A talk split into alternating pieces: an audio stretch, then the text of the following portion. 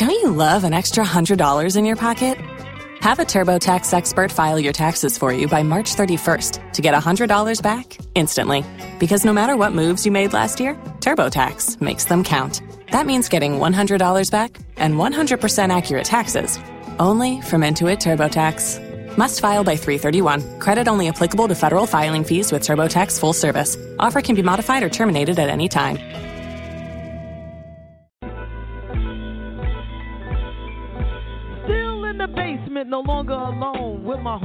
Homegirl on the microphone. Music politics are just chatting it up. Brunch in the basement, see that's what's up. You never know who might run through. Legendary artist or someone brand new. You miss a lot when you miss one day. At least that's what I heard somebody say. But it doesn't really matter what whoever says.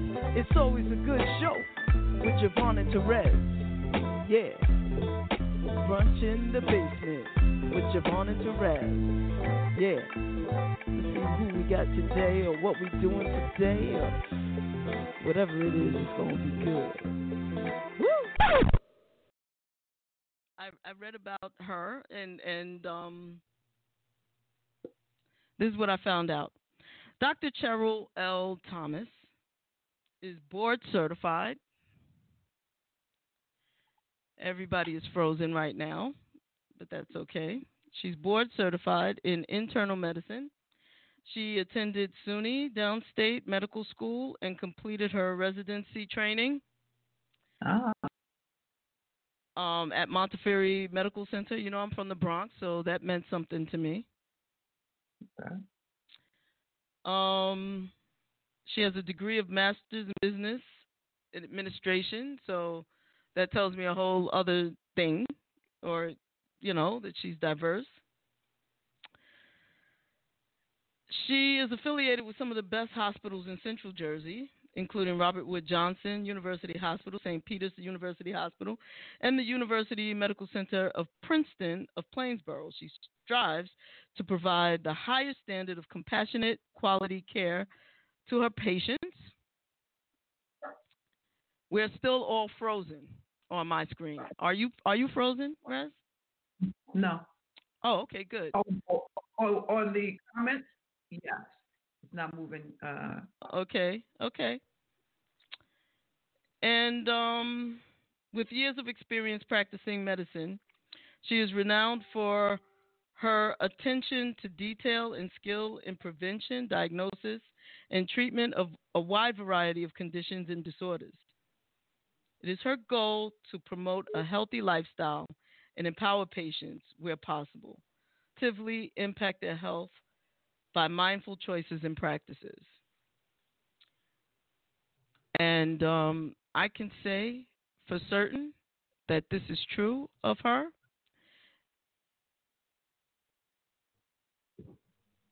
And I don't take us a minute to get you, Dr. Thomas. She can still hear me. Make that happen.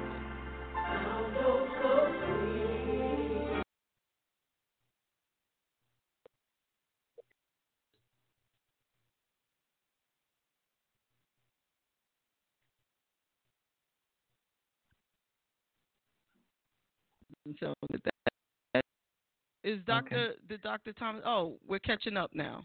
JaVonne? Yes, can you see me? Can you hear me?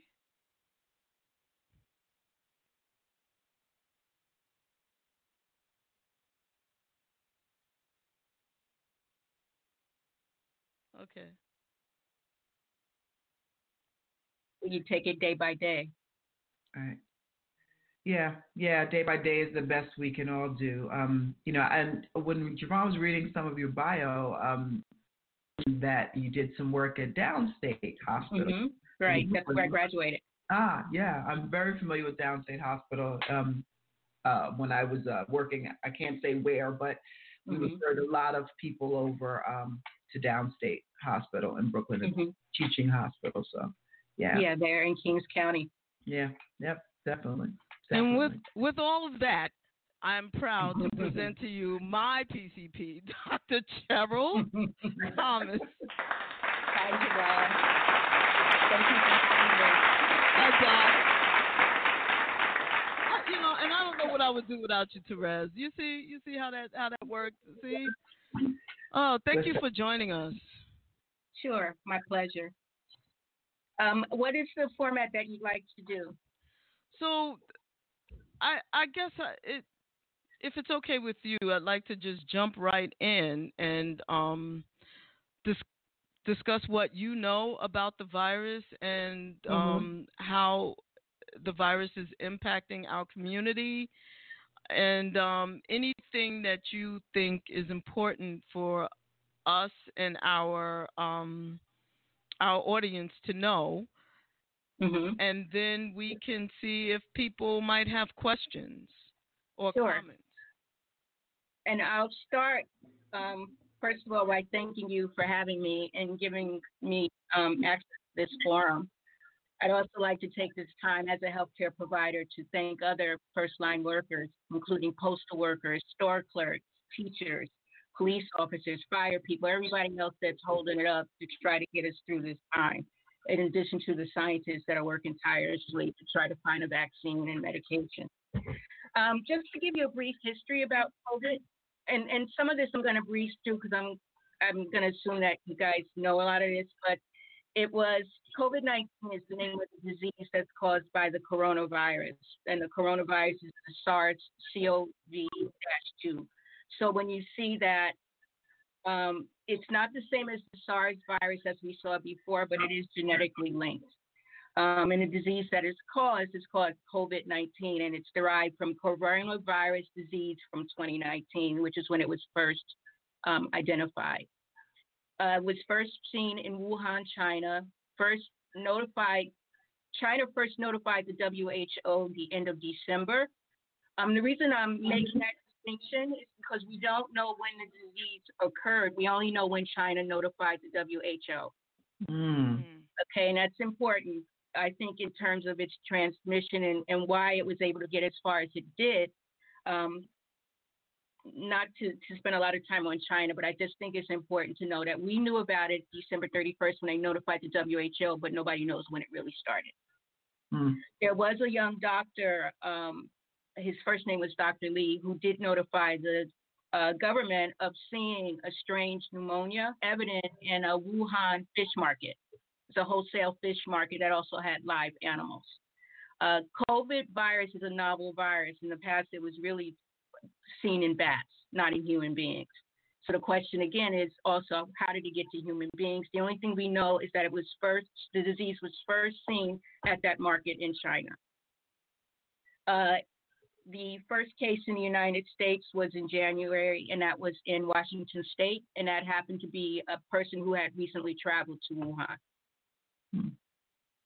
Um, the virus is transmitted by aerosol particles. For instance, if somebody sneezes, coughs, saliva, that's how the virus is transmitted. Um, one thing that your viewers may not be aware is the virus can live outside of the human host, meaning that if a person coughs, the virus can be alive for two to three hours. And on some surfaces, it can last as long as four days. I don't. That's not to scare people. It's to let them know that it can be there, but it doesn't necessarily mean that it's infectious. My point with saying that is make sure you're washing, wiping down surfaces, alcohol-based or um, diluted bleach. Wash your hands as, as you see that often. It's very important to wash your hands, wipe down surfaces that include doorknobs, kitchen counters, in the bathroom, the faucets, etc. Uh, as you know from the news, they often advocate the six foot distance. And the reason for that is the particles don't tend to travel beyond six feet. That's the logic behind that. Um, and if you don't know what six feet is, a useful gauge is two arms lengths from someone. You had mentioned um, that's a brief history of COVID. When they say it's a novel virus, what that means is uh, human beings did not have immunity to it, and that's across the board globally. That's because um, we had not encountered it as an infectious agent within human population. So, as a novel virus, everybody started on an even playing field, meaning nobody had seen it. So, I'm mentioning that because I'm going to get back to that once we get to the disparities in who's getting it and who's dying from it. Um, I want to start by doing a little bit of the COVID stats. Um, did somebody say something? I'm sorry. No, no. Okay. Um, the vast majority of people who get COVID don't die from it. I want to start with that. Globally, 6% of the people that contracted died from it. In New York City, it's 7%. And um, the state of New Jersey, the statistic is about 4%. Those are people who contracted um, that died from it. Uh, the death rates increase depending on your age. If you're over 60, if you have a history of asthma, diabetes, hypertension, heart disease, COPD, which is emphysema or bronchitis, uh, if you have cancer or getting chemotherapy, i.e., uh, altered immune system, or if you have chronic kidney disease, for instance, people on dialysis, those people have increased death risk. Now, I would like to drill down a little bit more on the numbers of people who are contracting it as well as people who are dying from it. Again, remember at the beginning, everybody level playing field, nobody was immune. So in New York City, African Americans comprise 22% of the population, yet they represent 28% of the deaths. Um, Latinos comprise 29% of the population, yet they represent 34% of the deaths. Um, in Queens, they have the greatest number in New York City. However, the greatest number of deaths in New York City is in the Bronx. Um, to just use some other states, Illinois, uh, African Americans comprise 14% of the population, yet they represent 28% of the disease and 43% of the deaths. That's Illinois. And Louisiana, uh, blacks represent 33% of the population, yet comprise 70% of the deaths. Uh, in Arizona, this is not just um, limited to African Americans and Latinos in terms of the death rates and incidents. In uh, Arizona, Native Americans comprise less than 6% of the population, yet they have 16% of the disease. So that tells you again the disparities regarding the population, the disease incidence, as well as the deaths from the disease. In contrast, which I find really interesting, and hopefully with your views we can discuss it, Oregon and Minnesota, the incidence of disease is proportional to the population in terms of African Americans. Hmm. So why is it that in heavily populated area, again, a novel virus, everybody starting on a level playing field in terms of immune system, that you have an increased risk of incidence and deaths in heavily populated areas with Latinos, African Americans. Um, it's not the same in terms of heavily populated, but they're isolated in terms of Native Americans in Arizona. That's the question. Um, now, one reason, and it's a, to me, it's a simplistic reason, though it's true. It's you say true to it, but also simplistic is that the increased deaths, deaths stem from the fact that they have increased risk factors. There's greater diabetes, hypertension, asthma, and COPD in minority communities, um, which then begs the question: Why is that, the case, and what can be done about that? But to me, that's a very simplistic answer to this. I think we need to look deeper for instance, in New York City, um, think about the type of work people do and the way that they have to get to the work, the transit system, mm-hmm. buses, people are exposed. People of color, they can't work from home. A lot of them have to go to work. There's no such thing as working from home on the computer. A lot of them are essential workers, uh, work transit workers, grocery store clerks, maintenance people. In the Bronx, the majority of the maintenance people are Latino and those are people who may still be going to work and still being exposed. Healthcare aides, childcare workers, again, people who can't work from home, they're out in the community taking public transportation and being exposed. Also, in the community, it's just more likely to be existing health concerns, which we detailed earlier with the diabetes, the asthma, the COPD. People um, are less likely to be insured which is very relevant when you consider if you even look at the Obama um, healthcare plan, how our current government refused to extension for enrollment and has been doing different things to destroy the system. Um, people with uh, people without insurance are less likely to go to the doctor and they're also less likely to have the PCP. So these people wind up in the emergency room. And guess what's in the emergency room? COVID 19. So that's again, you have the exposure. There may be a racial bias that prevents proper treatment and testing.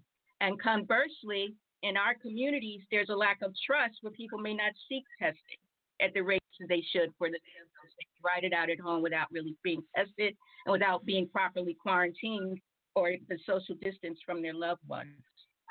At city hospitals versus private hospitals, the supplies, the access. People um, of low income, they tend to go primarily to city hospitals. Look historically, redlining, which has existed since the 1930s. And what does that do? Uh, people of color in segregated neighborhoods, unstable housing, grocery stores that don't have healthy choices or affordable foods that are choices. The other thing which I learned recently, which to me it was very striking, is a term called weathering. Are you guys familiar with that? No. Weathering, no. Yeah, and what it referred to is accelerated aging due to stressors, exposure to toxins, lack of sleep, and racial discrimination. It's like premature aging of a mm-hmm. population. And again, when you look at the risk for COVID, one of the risks is advanced age. Now, it can be chronological age, but it could also be the weathering due to the things that I just mentioned. Mm-hmm. So those are things that I think impact why we're seeing it more, particularly in the Northeast. Um, but I don't want to just leave it at why. What can we do about it as a community? One, which uh, most of us know about is the social distancing. When you see people, if you know them and they're not doing it, just gently remind them. Um, I don't think it's a matter of people not. Okay, some individuals may not take it seriously, but I think as a group collectively, most of us take this very seriously. Mm-hmm. So there mm-hmm. may be some individuals that need reminding about the social distancing as well as the mask if you live in a place where you have to take an elevator, because not everybody lives in a walk up, try to minimize your time in an elevator. Strategically plan your trips up and down, because as you know, the elevator is a very small area. You're not going to get six feet from somebody, particularly if it's crowded. And if you don't like the color, just put something over it that matches your top, but it protects you and it protects others. And just one other sidebar with the mask. When you remove a mask, put it on, don't touch the front of the mask. Because what you're doing, if you have been exposed, you just touched it and then you remove the mask, you touch the front, you touch other parts of your face. So you're you're potentially exposing yourself. So just be mindful, putting on, taking off a mask, do not touch the front. Mm-hmm. Touch the sides. Okay. Um, also avoid touching your face or anyone else's faces before washing your hands. Don't share drinks or smokes. If you're a smoker or drinker, this might be a good time for you to consider stopping.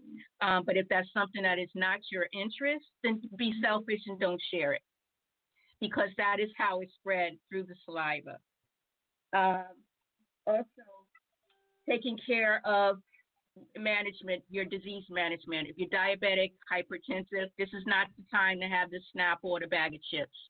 Mm. This is the time for you to really get your health in order. You know what you should be doing, and this isn't the time to play around because, as I mentioned, diabetes, hypertension, heart disease, all those things increase your risk.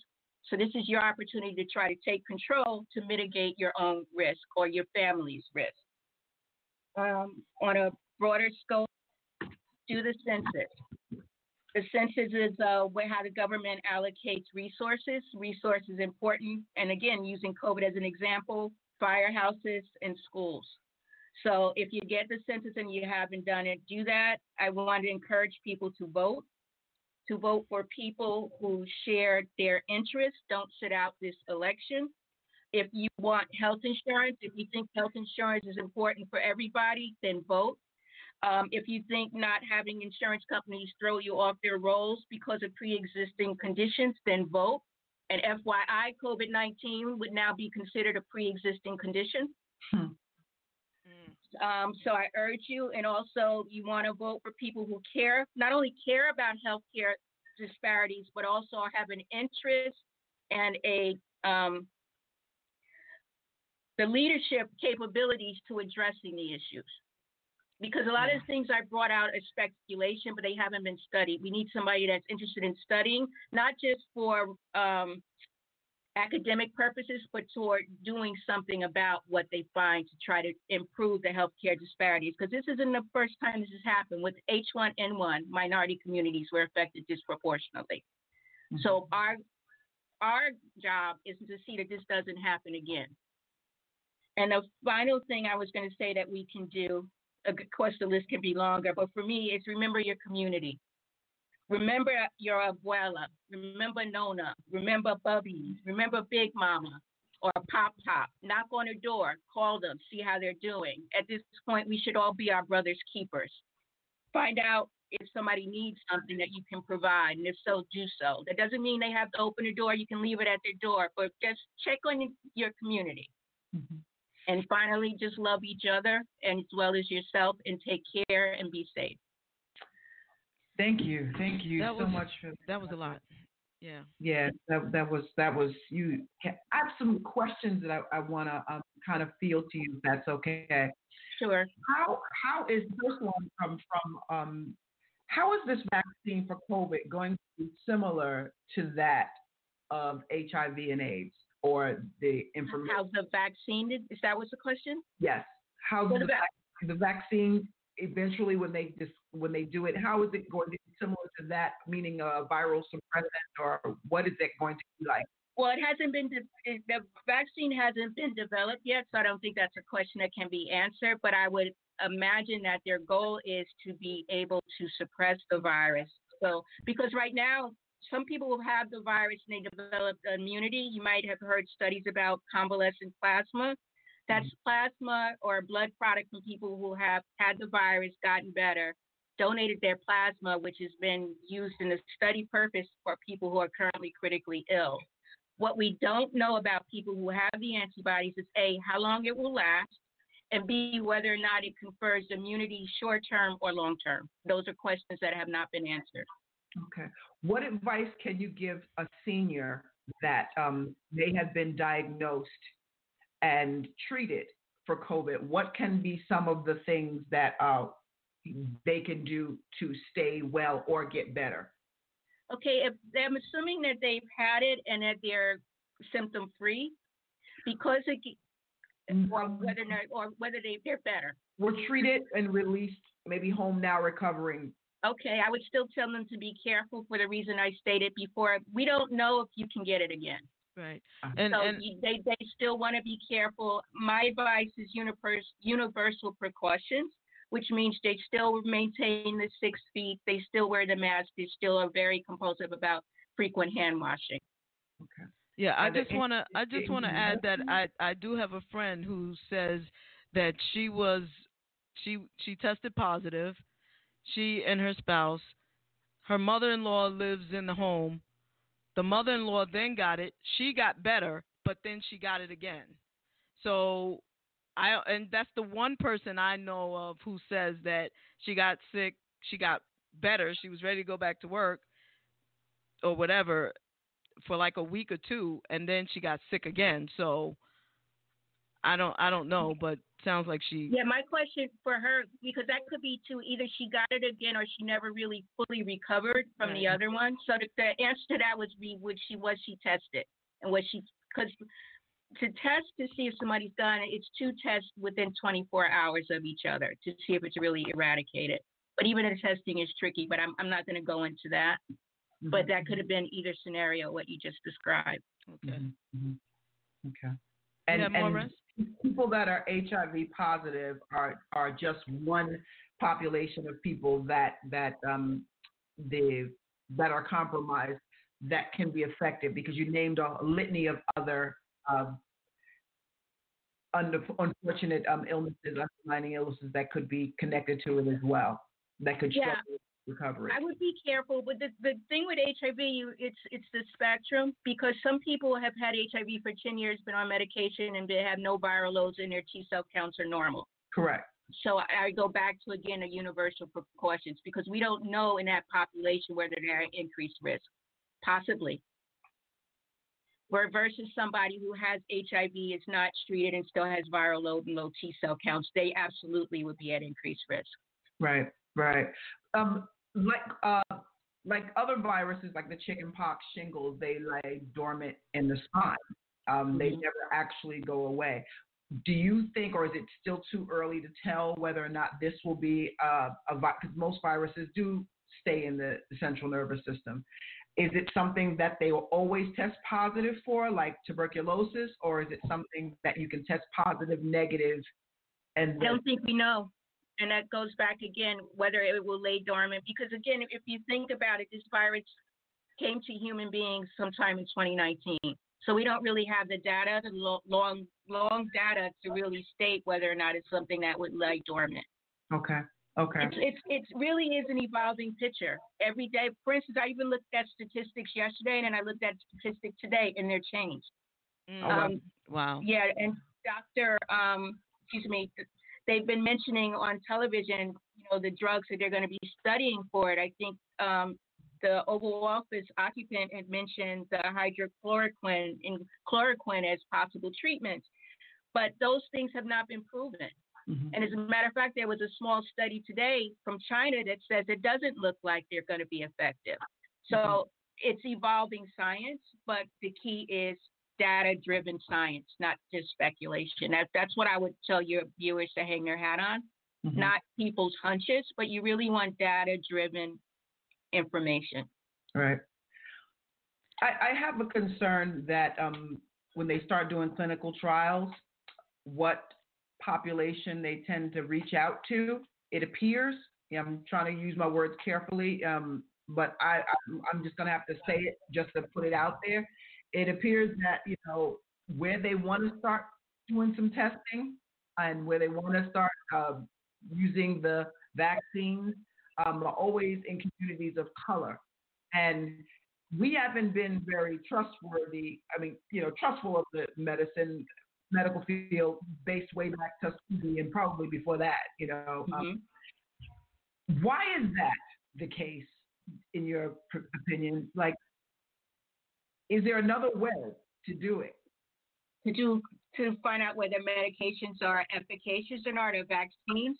Right. To my knowledge, no. You need clinical trials.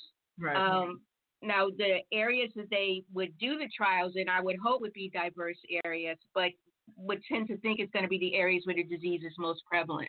Right. In right. addition to, because you you want with those vaccines, you not only just contrary, and I definitely understand what you're saying about the distrust. And right.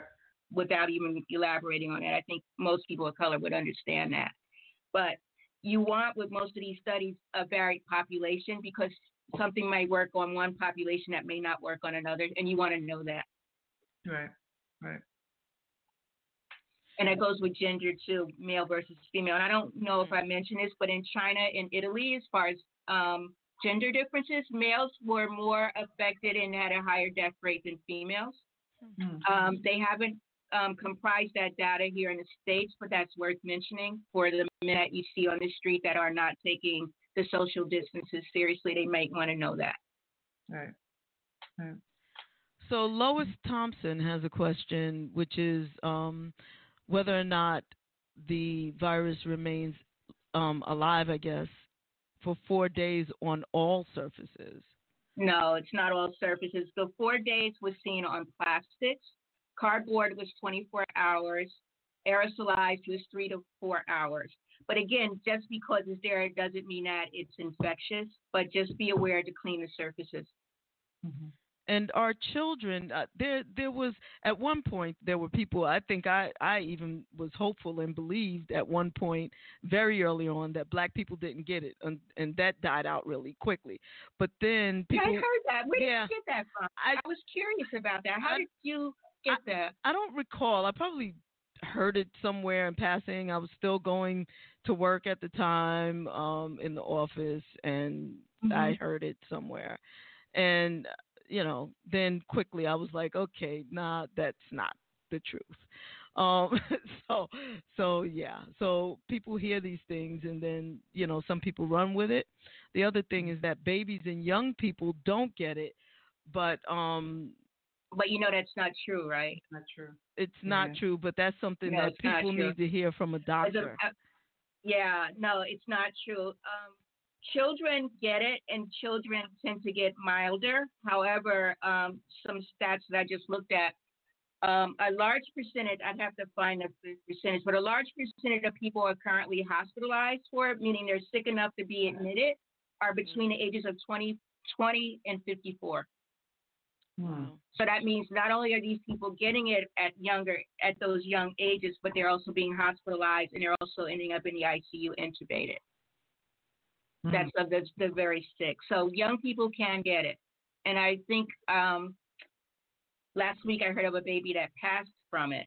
But I don't know, again, whether the baby had any underlying issues that made it more susceptible. Right. Mhm. So, again, universal precautions. Everybody needs to be careful.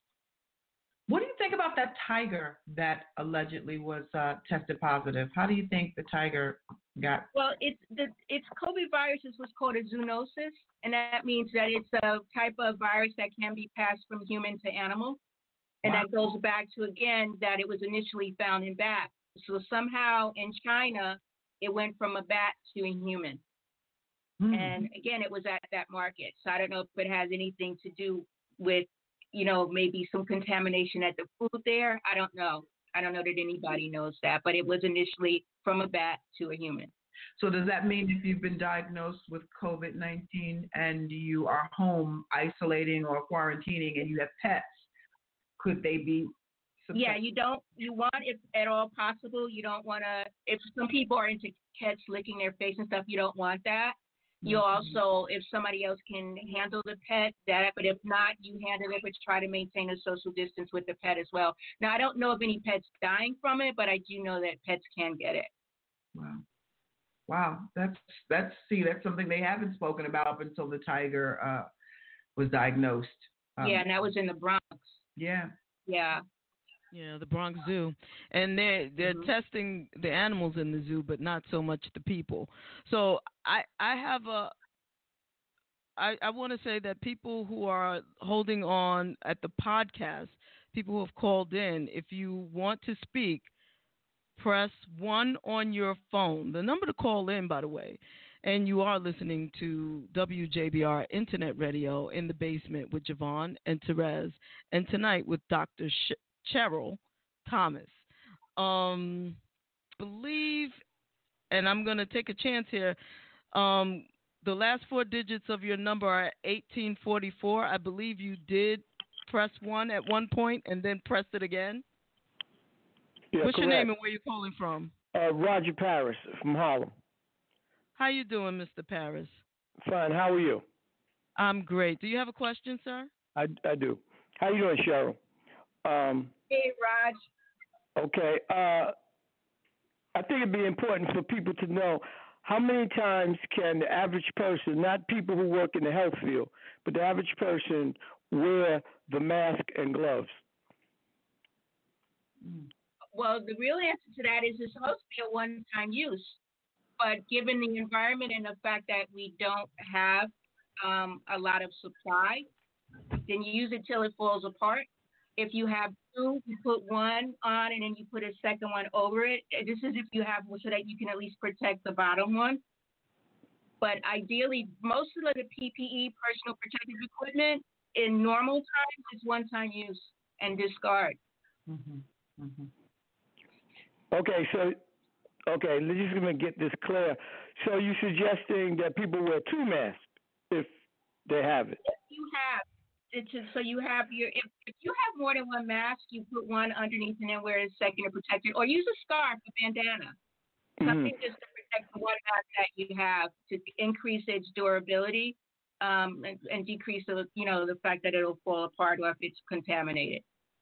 You Okay, so understand? the- So if you have the bandana over it, the bandana you can wash, but you still have your mask as the protection underneath it.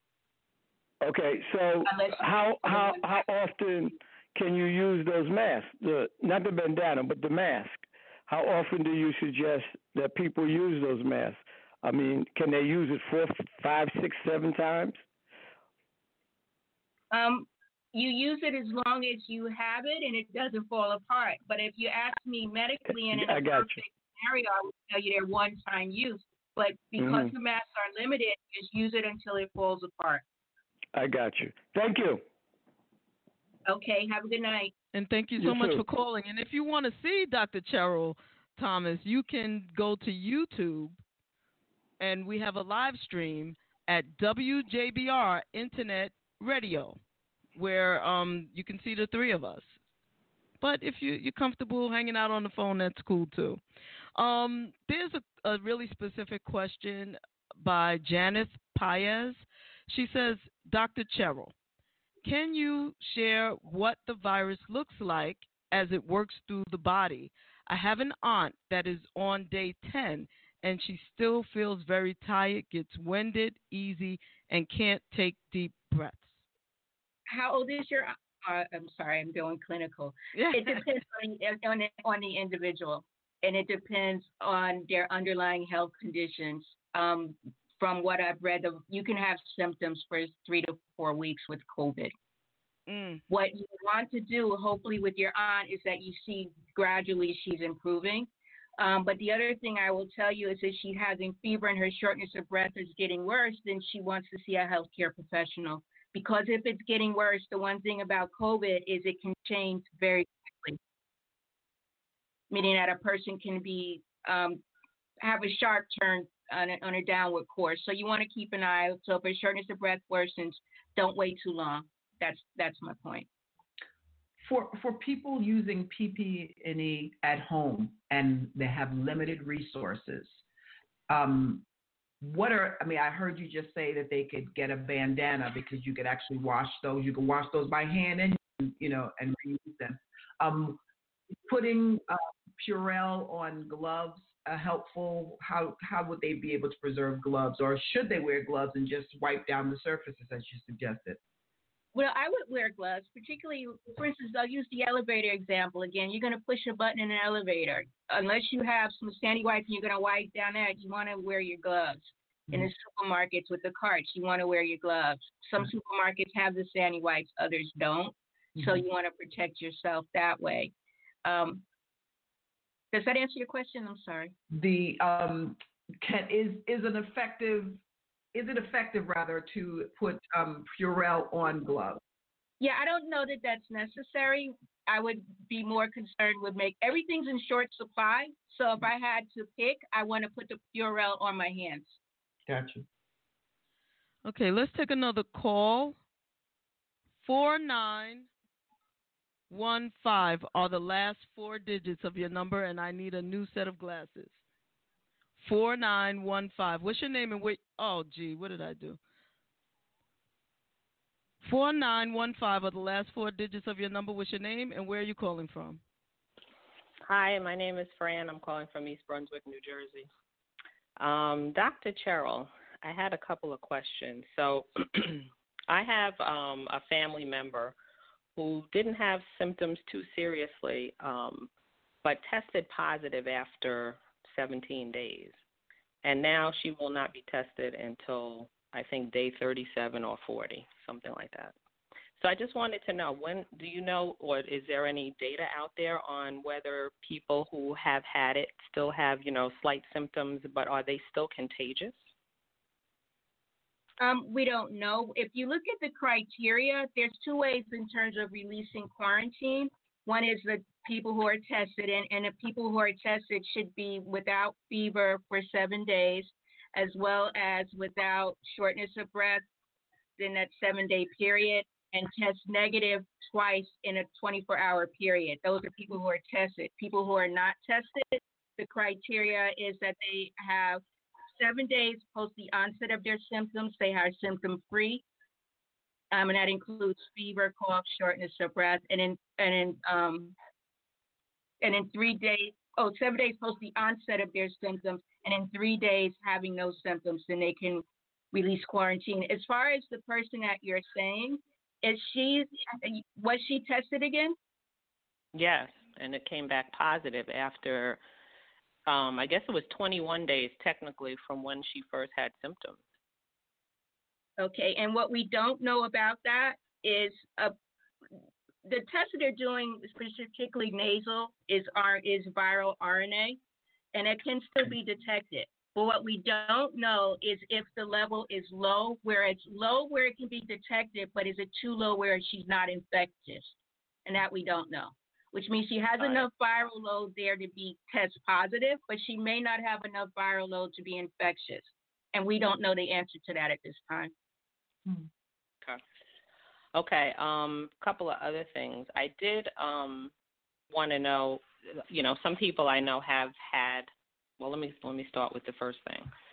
Someone, a friend of ours um, in our neighborhood, actually was saying that she had these symptoms from January, and her doctor couldn't figure out what it was and just said it was a virus. Are those people who would who would qualify to be tested to see, you know, for antibodies whenever those tests come out?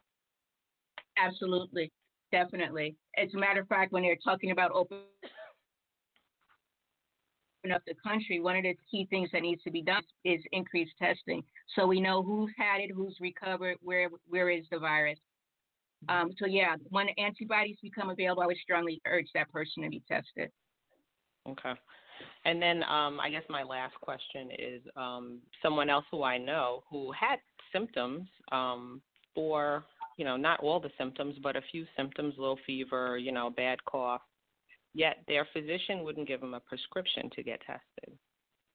They gave them some antibiotics. Yeah. They had symptoms for a long time, but they they like wouldn't give them a test, a prescription to get a test. And that goes those... back to one of the, the points I was making in terms of the um, disparities in the disease about the racial disparities. You, and again, I don't know the, the race of the person you're talking about, but assuming that that some people aren't tested and there's racial disparities regarding how doctors perceive them. Mm-hmm. Um, Interesting. So that might be an example of that. And that person should um, definitely, are they still symptomatic? I'm not sure. Because if they are, like some urgent care centers mm-hmm. don't require a doctor's prescription. That person might try urgent care centers that does testing, because some of them will have you fill out an online questionnaire and then they'll bring you in for testing. Hmm. Okay. Okay, I'll pass that information. Also, Rutgers um, has a new test out now, which that person may want to look into. It just came out. Actually, they just started using it today, where it tests for saliva, and you get an answer, I think, within um, 24 hours. And you need so a prescription for that, University, no? and I know they were testing people in Edison today. So that person may want to eh. look it, into that. Okay. So is that some? Is that like at at that testing center in Edison? There's like one large. Yeah, I think exactly. Is that exactly. the one? I think they. I think I saw they tested like 200, over 200 people today. Okay. And it's a it's a right. new test for it because the okay. old ones and is that, through the nose mm-hmm. or the now this is saliva. They hand you something, you give them a sample of saliva, you hand it back to them. Okay. And do you need a prescription for that also, or? Because if it's in your spray, or you know, like if they're saying sneezing, then saliva would have. In my, yeah. I'm not a doctor, but you know. No, the test didn't exist. It's something that they developed. Mm. But I have a feeling that if it works going forward, we're going to see a lot more use of it because it's very easy and if it's accurate and fast, that's what you want. Yeah. yeah. Right. And what one last Thank question you, was just around um, fruits and vegetables at the market. Um, can they be contaminated, or you know, like if the virus is on them, um, you know, how do you I like would, deal with those? Well, when you think about it, if somebody sneezes on it, that potential exists. I mean, everybody should be wearing a mask, but I would definitely, if you bring any fresh fruits or vegetables that are where that a lot of public could have contacted, I would definitely wash them. Mm-hmm. Right. Okay. Okay. Thank you very much. Yeah. Those were great You're questions. Welcome. Have a good Thank night. you so much for calling. Thank you. That was great. She was great. Give the call in number one more time, Jay. Yeah, so um, you are listening to WJBR Internet Radio in the basement with JaVonne and Terez, and tonight, Dr. Cherryl Thomas. The number to call in is 347 996 5394. That's 347 996 5394. Um, someone, Lois, spoke about lung x-rays, which can show the, prolif- the proliferation of pneumonia. Not everyone who is positive develops pneumonia. Some people have been killed by blood clots as it affects the coagulation process. And um, someone wanted to know how do you know whether or not you have pneumonia versus COVID if you are having problems breathing and fever and so forth and so on? Well, there's two ways of diagnosing that. One would be by a chest X-ray, and the other would be by a CAT scan. What What would um, be the difference in the X-ray? Um, X-ray is just radiologically. The, the X-ray is um, not as you don't have the same resolution on an X-ray as you do with a CAT scan. A CAT scan you can see more, but often with COVID, um, you can see findings on a chest X-ray. But if you have a strong suspicion and a chest X-ray is negative, then a CAT scan can sometimes show things that a chest X-ray doesn't. Um, that just made me think too with COVID, um, just to go through the most common symptoms. The most common symptoms with COVID is a fever. 99% of people with COVID have a fever. The next common is fatigue. 70% of people with COVID have fatigue. The next is a dry cough. However, people can have a productive cough as well, but 59% with COVID have um, a dry cough. Some people complain of decreased appetite, muscle aches, and shortness of breath. The other things I want to make people aware of that some people present with diarrhea and pink eye. Mm. So, um, if you don't have some of the classic symptoms, but you know something weird's going on, don't dismiss it because mm. it is possible. Mm-hmm. And that's not to make people scared. I, am I'm, I'm hoping I'm not doing it. I just want to try to educate people. I think I think that um, the people appreciate you coming on and helping. We have more people listening tonight than we normally do, and they they all came out to listen to you, Doc. So mm-hmm. um, you're doing a good thing for the community.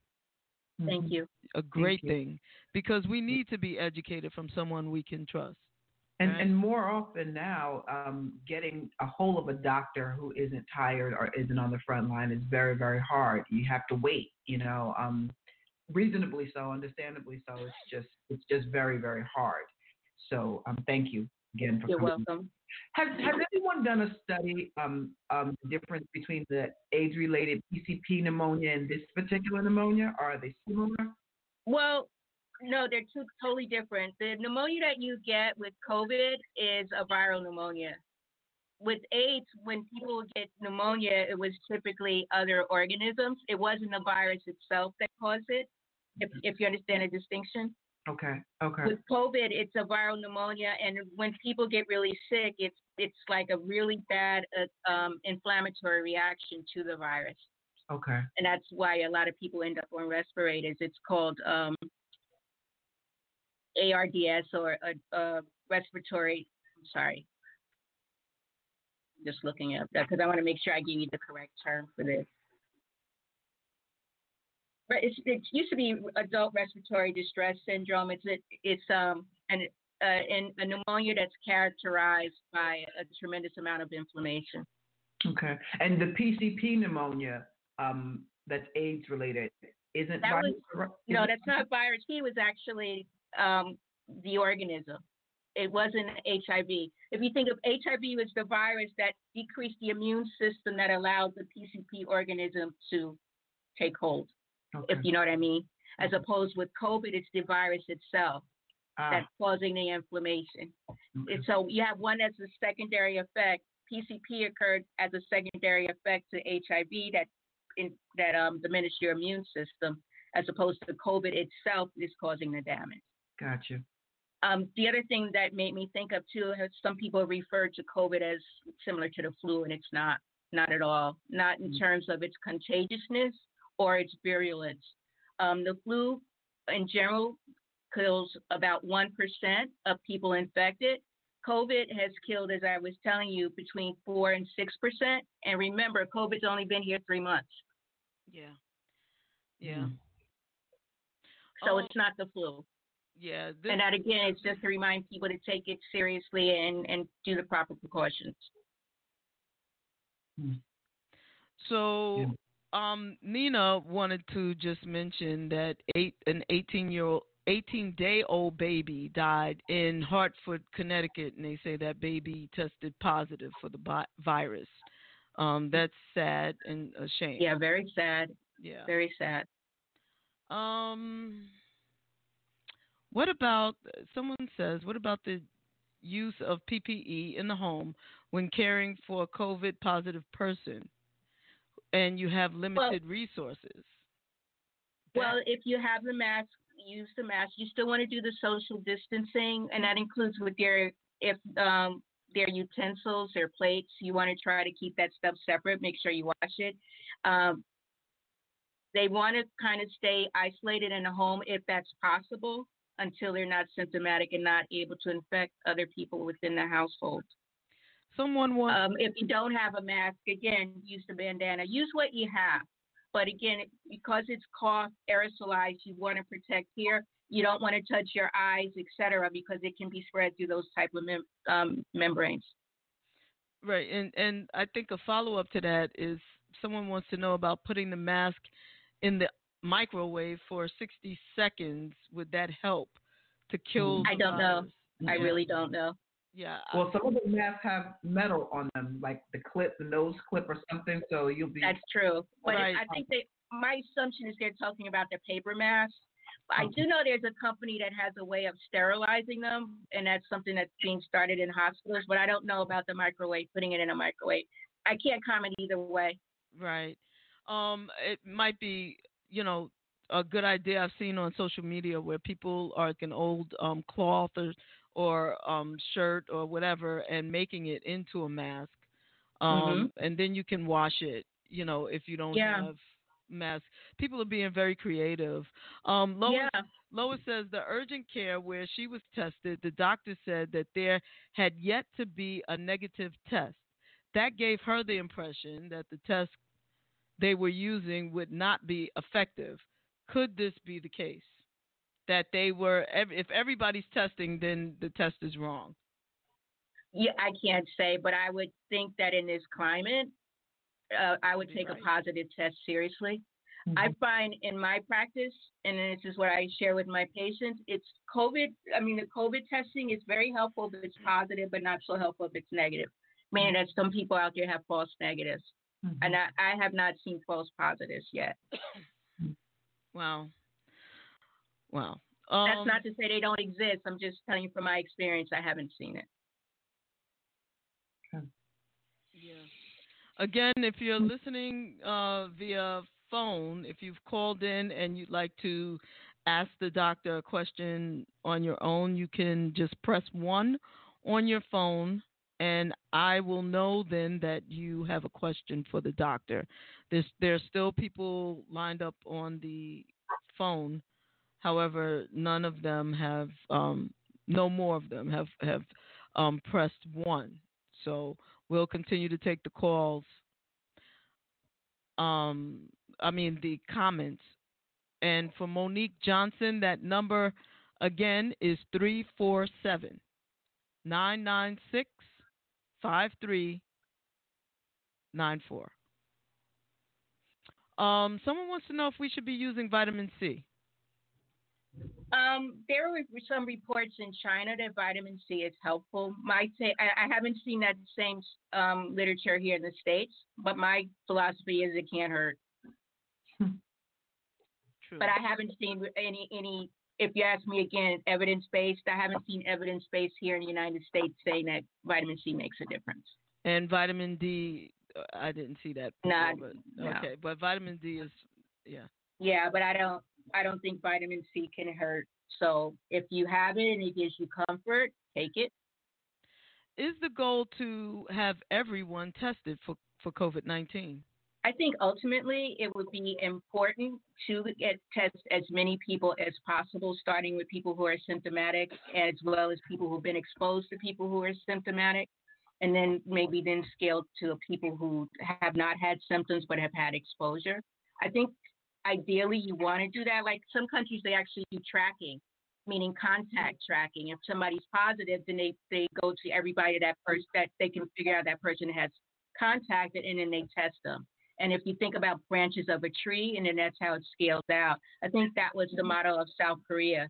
We're not doing that here, and I think that's because of the limitation. A lot of reasons why it's, it's not happening here. But I, some of the other countries, that's how they've done it, and that's how they've been able to decrease the numbers. Hmm. Hmm. It's a lot, right? Yeah, it is. It's a lot to digest, and it's it's um like as I was talking to Terez earlier, it's it's surreal and, and just getting used to you know. One thing that, that I've learned about this is just how interconnected so many things are that you never really thought about before. Hmm. What are some of your observations there? Um, for instance, even in the hospital, things that you never thought about before, a need for respirators. And then people on respirators need medication, and then they're running short on the medication. Nurses need pumps to, to give medications. You know, the IV pumps, and some hospitals are running out of IV pumps or they have a short. Those kind of things you just never really think about from a medical perspective. Hmm. Yeah, I haven't heard too many people talk about the IV pumps, but those are necessary. Yeah, I saw a nurse on um, television. I think it was last week mentioning that at her hospital that they Mm-hmm. were really tight on IV pumps, and it's something. And even like I said, when people are on a respirator, they they need medications to sedate them. And I understand that there was a shortage of the meds at some hospitals. Hmm. Okay, someone just pressed one. We'll take a call.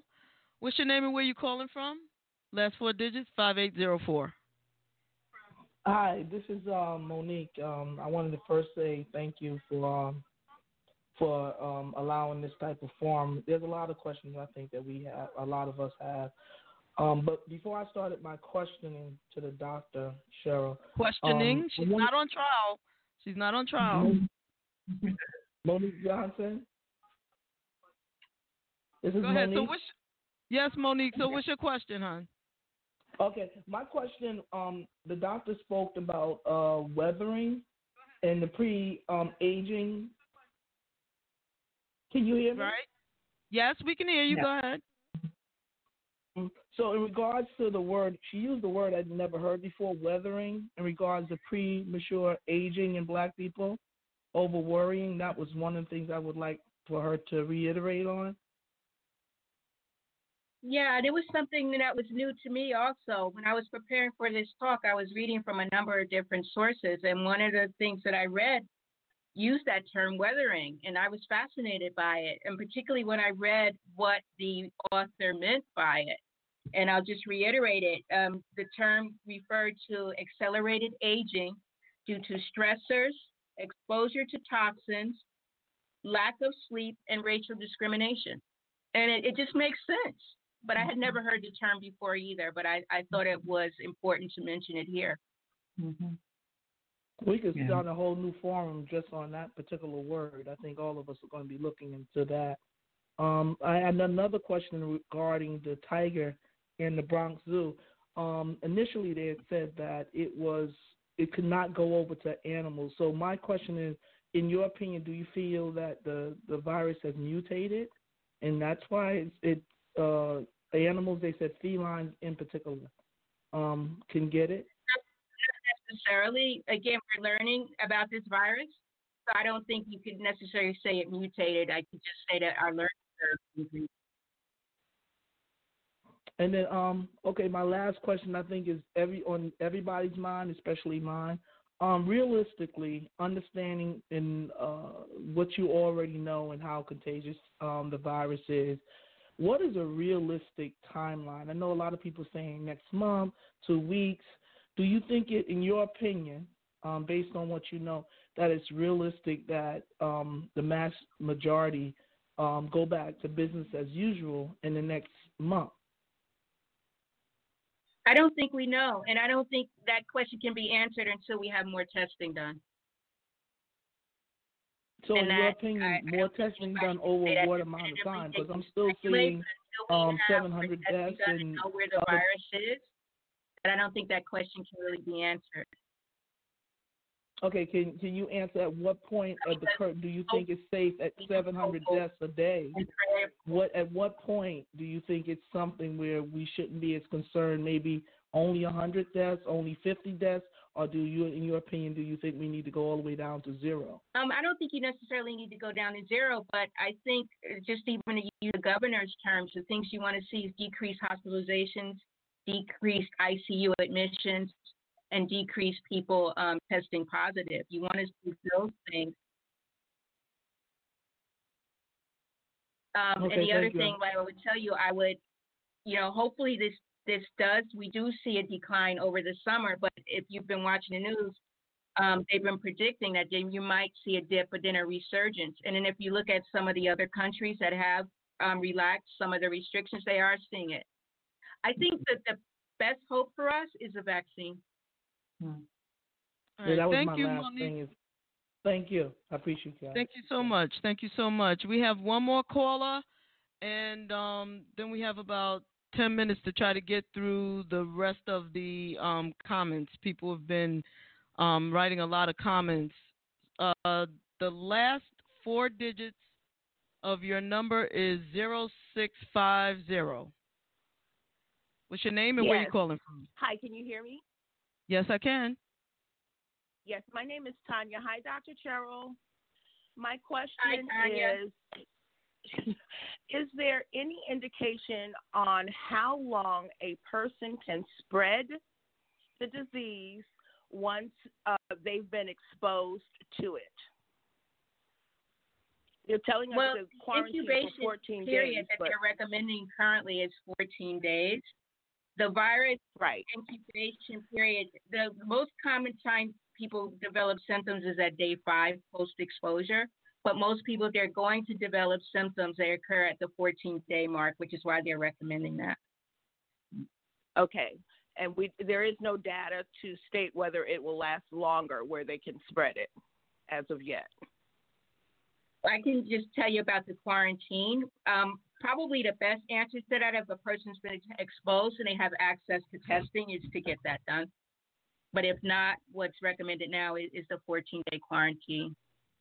But I think to definitively so answer much. your question is if that person can be Mm-hmm. tested. Some states, believe it or not, are testing people who don't have symptoms. Hmm. Our Great. area That's doesn't what I'm waiting have for. the Okay. capacity to do that, but there are some states that do. Right. Okay, great.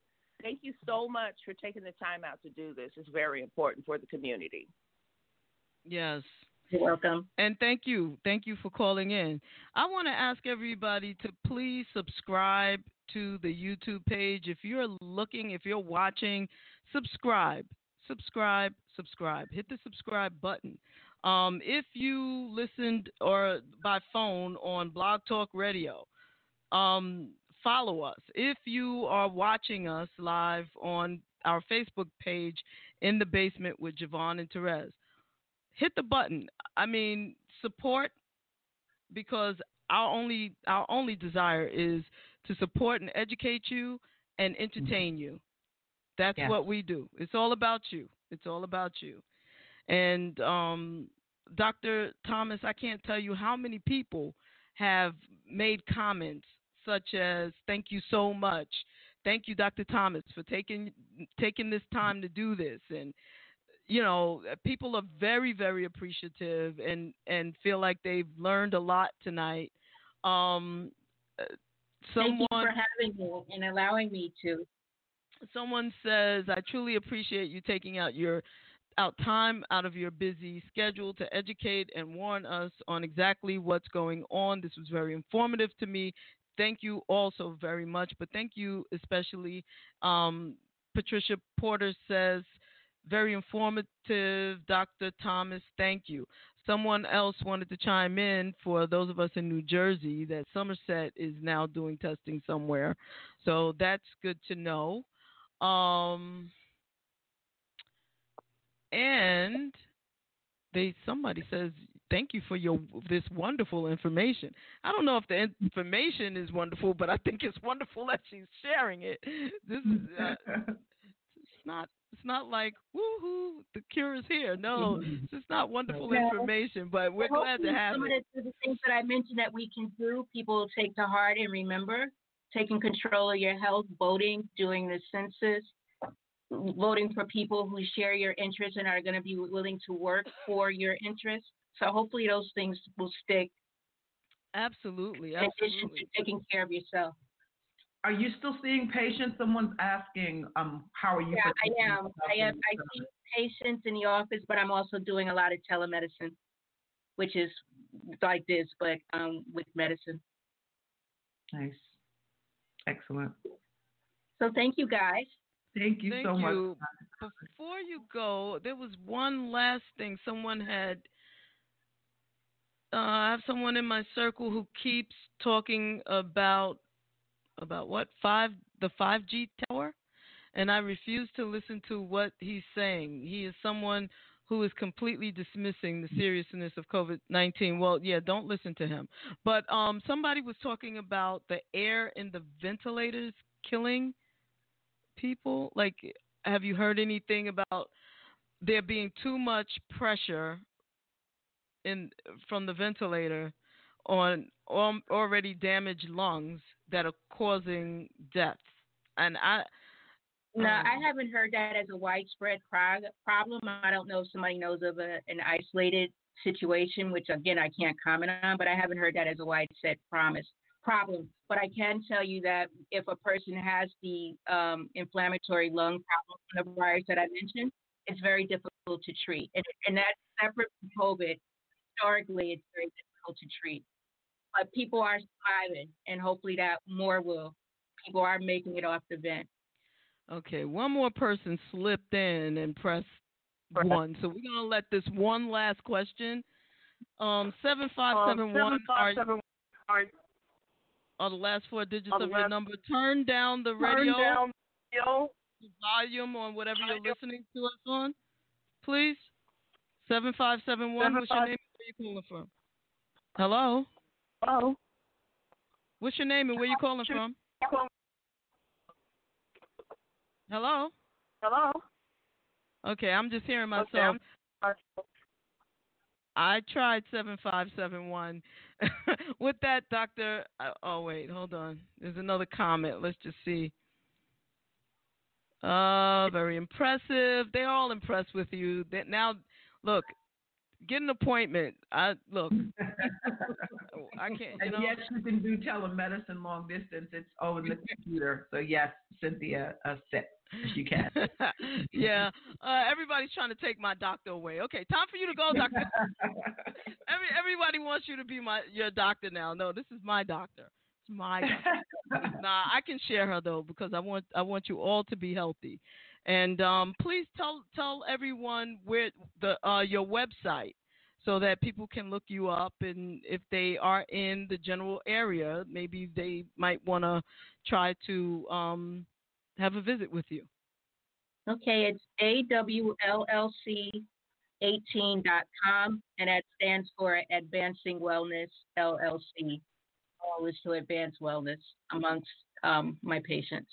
This is your this is your private practice, right? Terez had asked me that earlier, Yes. and and I Yes. was like, I don't know, I never see another doctor there. It's just me and her. I don't see anybody else. It's like a Shaka Khan concert. You only see Chaka Khan. You don't look around if there's other artists. But here, I'm there for you, Doc. Mm-hmm. oh Lord, here's another one last question. Gee whiz, see how they slip in there? Ah, what do you say to a millennial? You say nothing to millennials. No, what do you say? I'm just teasing. What do you say to a millennial who has all the symptoms but refuses to get tested because they are preaching that they can't get COVID 19? They say everyone is paranoid and won't wear a mask. I think Lois answered that question right underneath though. Yeah. Fran to go enjoy living somewhere else. With your mask, right? Right, right. Repeat your your website one more time, Doc. AWLLC18.com. Thank you so much. We really My appreciate pleasure. having you here. Thank you. Thank you. Good night. You're welcome. This was fabulous. This was absolutely fabulous. And I want to thank everybody, everybody for listening, for joining in. And, um, you know, everybody just please stay home, take care of yourselves. And um, And for those of you who don't know, um, as of April 1st, you may want to check um, your benefit package for those of you who are still working because there is an extension for sick leave if you've been affected or caring for someone with COVID. Please check that out um, because a lot of what I've understood is a lot of employers are not sharing that with their, their staff.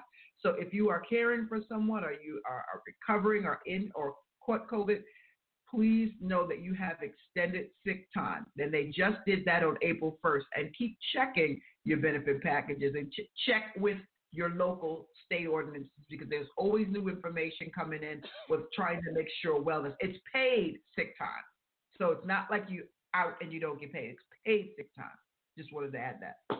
Thank you, Rez. That was great. That was great. Great, great. So paid sick time, everybody. Oh gee. Everybody, um, what else did I want? Oh, we wanted to tell you. Make sure that you check us out this coming Saturday. Yes. Rez, you want to tell them who's coming on Saturday? Uh, all y'all that you know you like sexy little heartthrobs, um, you know, actor Leon will be joining us this Saturday, and we're gonna get all up and through his business real fast. yes, yes. You know, his his publicist sent a couple of pictures, and um, can I just tell you, the man was smoldering. I'm like, how in the hell? That's my one question for him. So if y'all like the five heartbeats and what's the other one? What's that? The waiting to exhale. You know, Leon, man. I, my question is, how do you turn on the smolder? Because I, since I'm in the house, I want to smolder. I want. All right, well, we're gonna ask him. I'm not interested in his kind of smoldering, but we're gonna ask him anyway. For Well, I'm. I want to learn how to do it. I want to Yeah. learn how to smolder. You want to learn how to smolder? Yeah.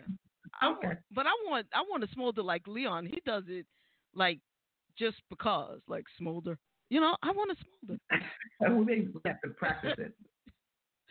oh, the man is a, the king of smoldering.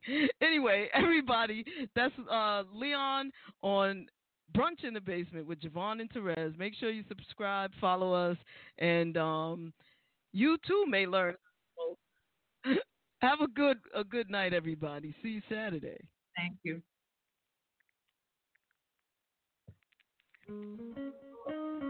God has smiled on me. He has set me free. Oh, oh,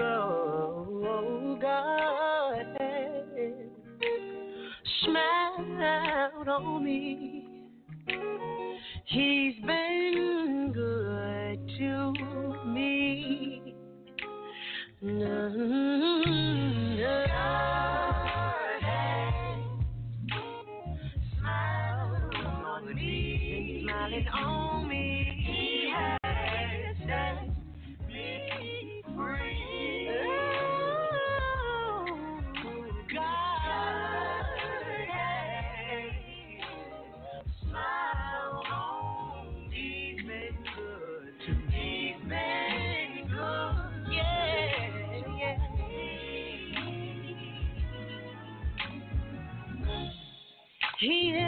of all my joy.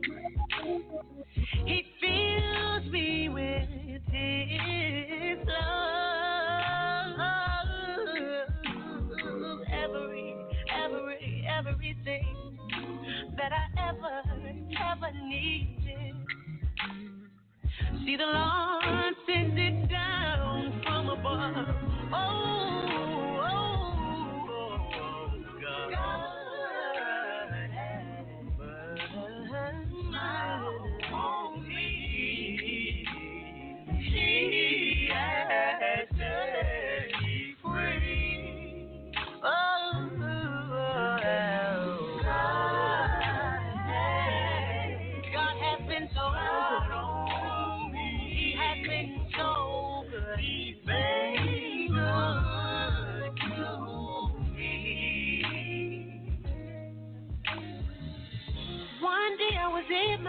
I wasn't feeling you. I said, Father, are you there?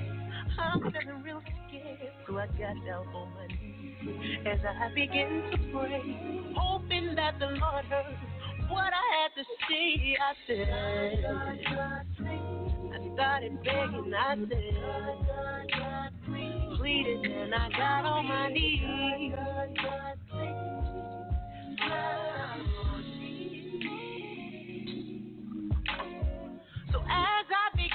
To you said I never left your side. I've been right here all along, so you can dry your eyes. Seeking me like I knew you would, praising me like you know you could. That's when I realized that He's so good. My God is good. He's been good to me. Oh, oh, oh, God is so she is so good, she is so good to me. God so God Thank you for me, you're so good, God is Daddy so good. Thank you, Father. He's been, he's been, he's been so good. He's been so good. God so good. He's been good to me.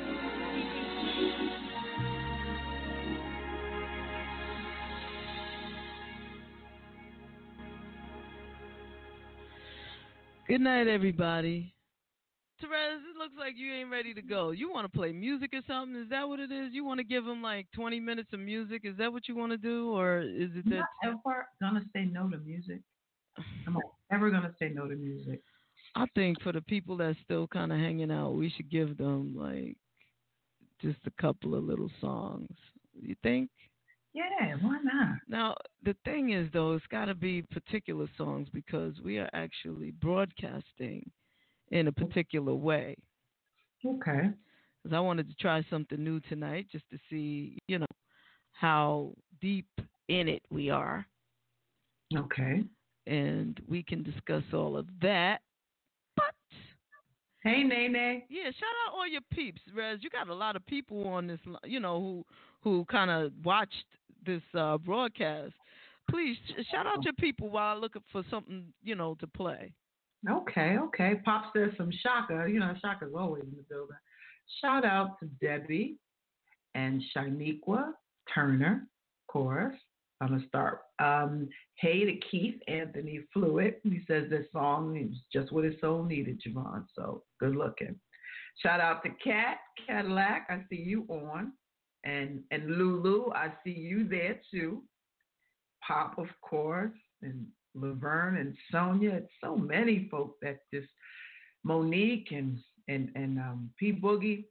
So many so many people joined in tonight to talk to the doctor, which I'm absolutely proud of because we, you know, um, it's you know we we just try to we're at the pulse of the people a lot of times and with this information that we got tonight was just you know helpful because so many people are really if not grieving they're suffering and you know anxious and just you know. I can say one thing that's helped me a lot is in this time is to take my moments in in tranquility like solitude mm. get up and just kind of practice stillness. And it's not a big regime. It's not a whole. It's just sitting still and quiet, and just just allowing yourself to relax in that moment, or going into a very quiet space and pray. Do some prayer. You know, talking, just talking, talking it out. You know. So, and whatever the God is of your understanding, you know, just just commune and and really center yourself and pray for people that are um not doing well and you know that sort of thing that really keeps you lifted. And then then I sprinkle that with music and anything that brings me joy because it's important to know what brings you joy at a time like this and do it you know?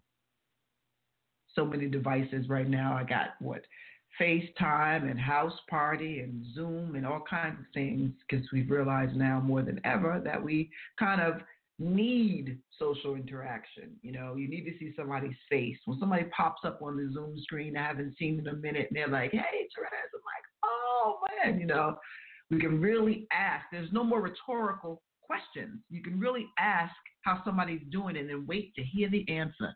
It's, you know, people are telling you how they're doing. You know, no more rhetorical questions, you know. But uh, that's just me. And everybody who's listening, please share. Share this on your Facebook pages. Share it with someone, you know, as we move and progress because the YouTube streaming is just something we started doing. But, you know, we're across all platforms and we're also broadcasting internationally. So we have a, a large audience there as well. So please share it, you know, um, call in, support, do what you can because it's necessary that we all have a voice and, and something that we can bring to people at this time. That and Terez's Purdy.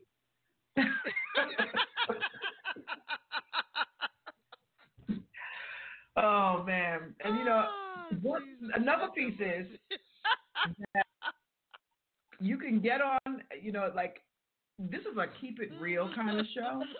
And there have been mornings, like normally we broadcast on Saturdays um, uh, from 11 a.m. to 1 p.m. Eastern Standard Time every Saturday.